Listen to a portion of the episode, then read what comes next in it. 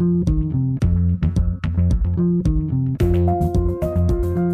Welcome to a special episode of The Investigation. We've been watching President Trump's former lawyer and fixer Michael Cohen's appearance before House oversight all throughout the day. I'm also joined here with the head of our investigative unit, Chris Vlasto, along with John Santucci, Matt Mosk, two of our veteran reporters who've been covering Trump from the very beginning. And on the Hill, our Mary Bruce, ABC News senior congressional correspondent. I think we all can agree, Mary, it's been quite a day.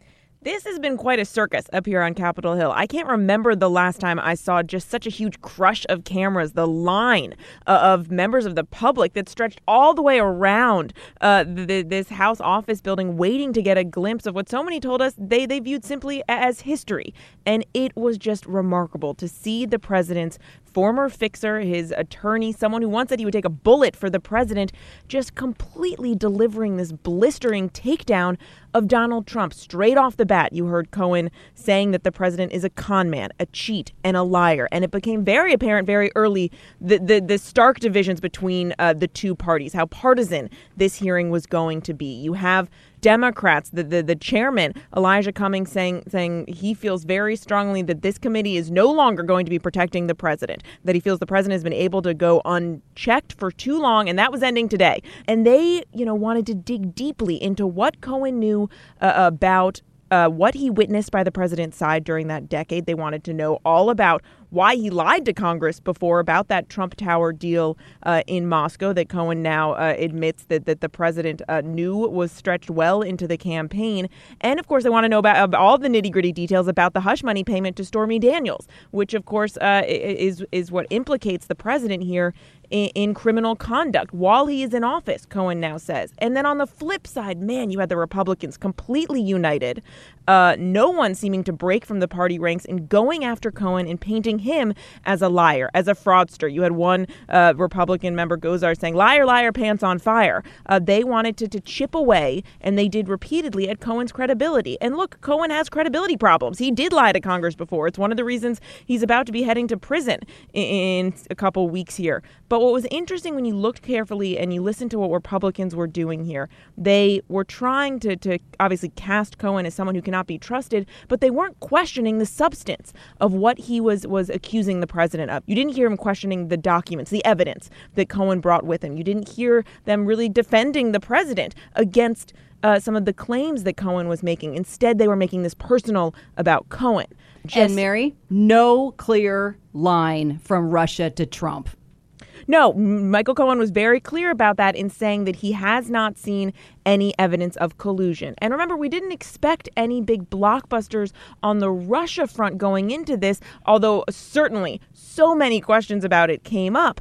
Uh, and what you, are seeing here is, you know, Democrats, when you look at the questions they were asking, they're laying some groundwork here. They wanted to know uh, what Cohen knew in part so that they could, could decide where to, to poke around next, what other witnesses to bring up next. Who else do they need to be examining and shining a light on as they try uh, to, to broaden their investigation here? Republicans w- would say, look, Democrats are simply trying uh, uh to make the case as they inevitably head towards impeachment. Democrats, of course, are very wary of using the I word, um, but certainly you saw them laying out that witness list. Who else should we be talking to? What else should we be digging into? Um, and Russia, of course, hangs over all of this as the special counsel's probe continues. My kind of impression of the whole thing was that if you're a Democrat who hates Donald Trump, you got your meat. And if you're a Republican who loves Donald Trump, you're also going to be like, you know, look at Michael Cohen's a liar. Why should we believe him? So, do you think that's fair? Well, I, I do think it's fair, and that's often a question that we have. Uh, I feel like after many hearings, after many uh, big sort of blockbuster moments up here on the Hill, is did it move the needle? Right? Did anything really change because of today, or did both parties and both camps simply go back to their own corners? And I think, yeah, if you are a, Donald Trump supporter, you will look at the the Republican line of questioning. You will say, look, Don- Michael Cohen is a liar. Why should we trust him? Why should we trust what he's saying about the president now. If you are a Democrat, uh, especially if you're you know one of the, the, the more progressive members who's already been calling for impeachment, you will say, hey man, these are some blockbuster things we got to be digging into further. You know, but Chris Christie raised a point uh, that he seemed to say that where were the Republicans ripping Cohen apart about the Stormy Daniels allegations? Yeah, it, it get back, gets back to this question about why weren't Republicans really more fiercely defending the president? Uh, we tried to ask some of the Republicans that exact question as they were leaving the hearing room for a break, and they didn't really want to talk about it. They just continued to want to hammer away at Michael Cohen. But if you you ask them, hey, are you questioning the veracity of, of the evidence here? Are you questioning the actual substance of his claims? They don't have a good answer for that yet. Uh, and it, you know, if you're Donald Trump and you're watching that, it, it, may raise some red flags. Hey, wait a second. You know, they're clearly going after Cohen, but but what about coming to my defense? Mary Bruce, ABC News senior congressional correspondent. Always great to talk to you, Mary. Thank you so much. Thanks, gang. We're going to take a quick break. We'll be right back with more reporting and analysis from our investigative team. Stay with us.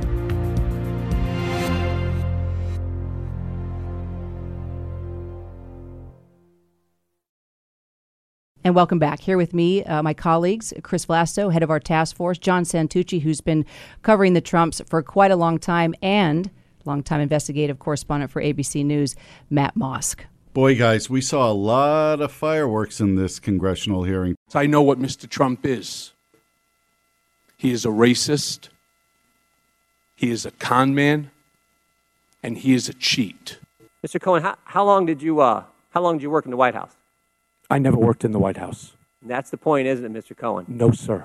Mr. Trump tasked me to handle the negative press surrounding his medical deferment from the Vietnam draft. He told me not to answer the specific questions by reporters, but rather offer simply the fact that he received a medical deferment. He finished the conversation with the following comment You think I'm stupid? I'm not going to Vietnam. And I find it ironic, Mr. President, that you are in Vietnam right now.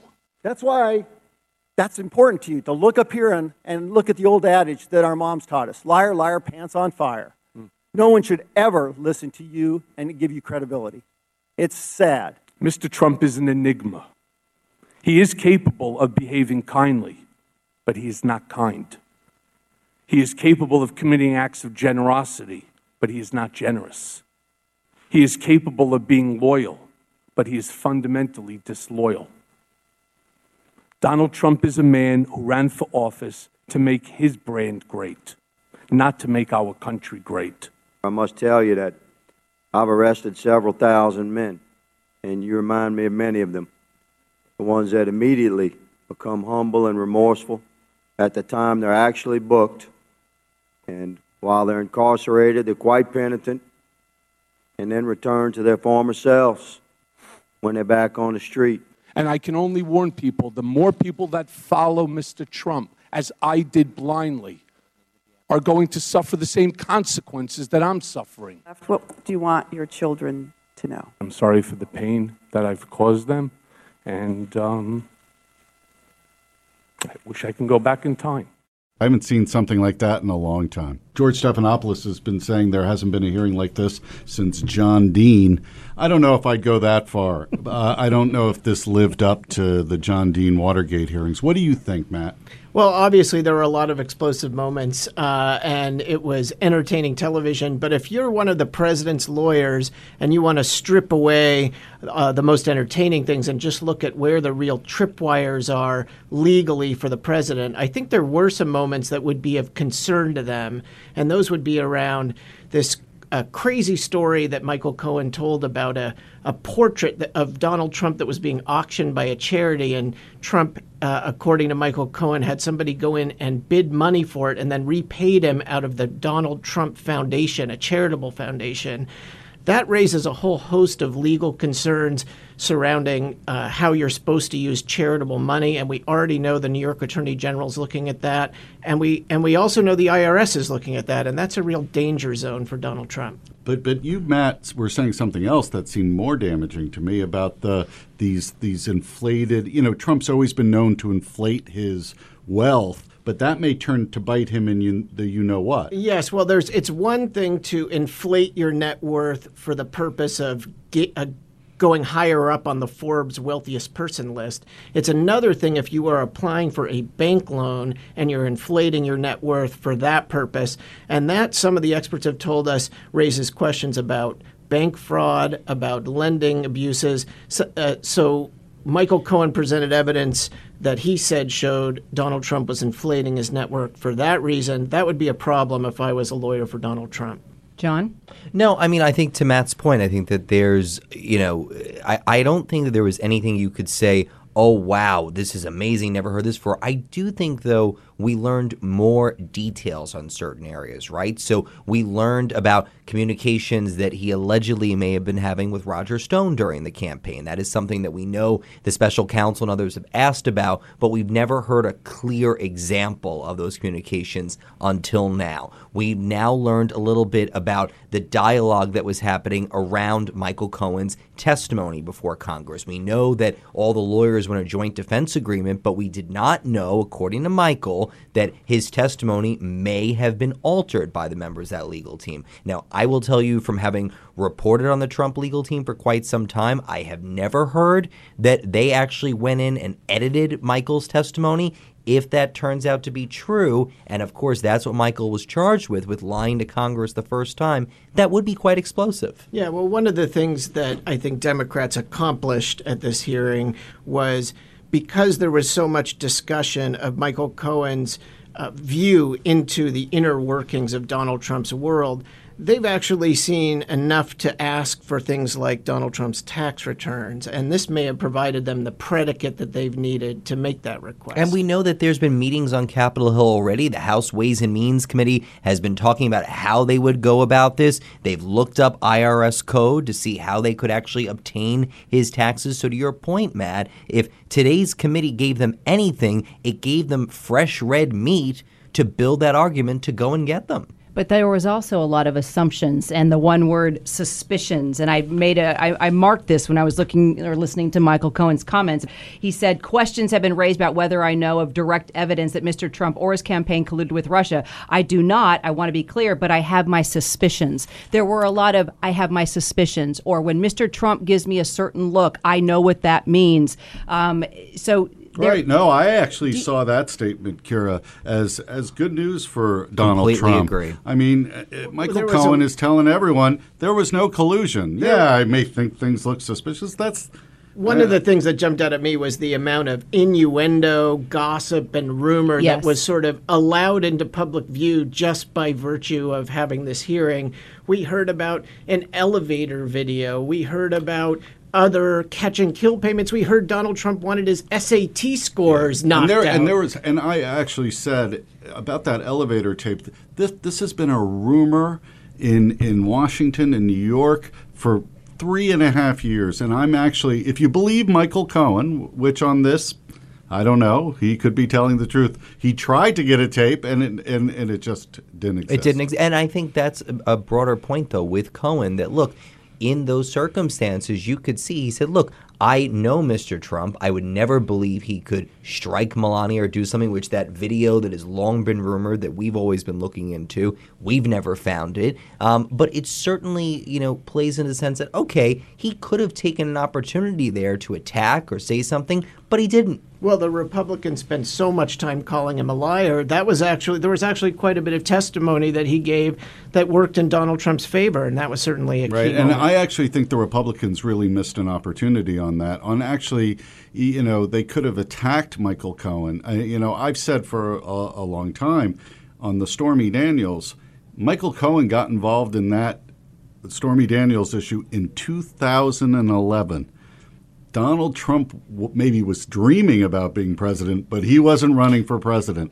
So that would have been a line of questions that maybe, uh, uh, who knows if it will be brought up. Well, and but also to that point, right? We talk often about Donald Trump and catch and kill and the relationship with David Pecker. I mean, one of the things that surprised me was to hear from Cohen that this had been a practice that happened often during his 10 years and even going back before Cohen started in 2007 he claims he knew of multiple instances of where Donald Trump and his pal David Pecker would catch and kill stories that were bad for Donald Trump bad for business. Now he didn't get specific but I do think in talking to several sources that were watching uh, Cohen's testimony, what they took away from it is that Cohen basically gave a roadmap to other things. That if you have congressional committees that want to go into the business, go into the foundation, as Matt was talking about. They want to go into the AMI relationship. They want to bring other witnesses up. I mean, just review all of the names we heard in this testimony, right? We heard Allen Weisselberg, the longtime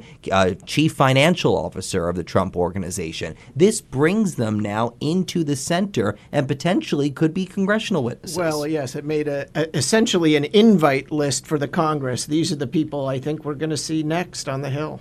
Bottom line, though, will anything that we heard today lead to any kind of criminal conviction? Well, I mean, if you listen to what he said, I mean, the statement that he gave that made all of our eyes explode, he said, quote, I am in constant contact with the Southern District of New York regarding ongoing investigations. We don't know what that could potentially be, but we know from our team that has covered him from the beginning, he has gone in and met with the Southern District since he pled guilty late last year. Uh, what he's been giving them, we really don't know. Right. That was the most tantalizing lead for an investigation. What and he didn't want to talk about it. So it raises more suspicion. But as you would say, just because the Southern District is investigating something doesn't mean something happened that was bad. But if you listen to Chris Christie, our contributor here at ABC, Christie said repeatedly b- before SDNY got going and now as Mueller's ending that, you know, everyone could be worried about Bob Mueller. He has always believed the real threat to the Trumps is the Southern District of New York. And we know that Michael Cohen has really been giving them a roadmap through all of the months that he's been cooperating with them. Uh, obviously, the Trumps are based in New York, so we haven't really seen uh, action taken against, the Trump organization, the company. Uh, and that would certainly be that red line the president has always talked about that don't go into the company, don't go into the financials but maybe that's where we're going. We're going to have to wait and see. Yeah, it sounds like they're already over the red line. You know what the conversation, the water cooler conversation, right? Just kind of bringing this down to if we were all sitting at a pub having a beer, is that today is historic was historic is historic. What we are hearing about our president, what we're hearing about his his longtime fixer, friend, personal attorney. I mean, these stories that he's or, that he's not honest or that he cheated or that he threatened people, that he acts like a mobster. I, I mean, don't you sit back and think this is our president that we're talking about? Right. I mean, I think it's those things like when Michael said, "How many times did you threaten people?" Oh, Speier, he, when Speier. Did keep going. What was yeah. it, 500 or 500. Right. 500. And, and, and, and, but most of those threats are to members of our press corps. Yeah, hi, present company included. Hi, I'm yes. here. I'm here for you. Don't uh, worry. So, president we're part of the threat, threat club. so, which sure no one took news. most of those threats seriously. I feel somewhat certain that he's not the first president to have somebody around them that played that role. There have been henchmen in in administrations going all the way back. It's just you don't get to hear it in so much granular detail as we heard and today. social media. We've never had a president that tweets the way this president tweets. I mean, be, it's changed the and, game. And what about our, our second guest uh, of our uh, podcast, Lanny Davis, seemed to be painted by the Republicans as the the, this is an all an orchestrated conspiracy by he, he was the executive producer of today's committee hearing. Is that if, what they called well, him? Well, or? I mean, that, they basically said this was all orchestrated by Lanny as he's just sitting there with his arms folded behind Michael Cohen. And look, if you're Lanny Davis, I mean, you're pretty happy with today's hearing, right? I mean, you got everything out there you wanted. That opening statement that went on and on and on. I mean, there is so much in there that you know, as we were listening to, and even Michael's delivery. I mean but I think to Kyra's point, and I think it's a good point, is as entertaining as this was, it's also very important to step back and look at the seriousness of it. And I think that uh, for the American public, a lot of this stuff is going to be fairly shocking. All right, let's just leave it there. I think we've kind of summed it up. Thanks for joining us for our special episode of The Investigation. And be sure to hit subscribe, leave us a rating. For my colleagues here with me, Chris Vlasto, Matt Mosk, John Santucci, I'm Kyra Phillips, and we will see you next week on The Investigation.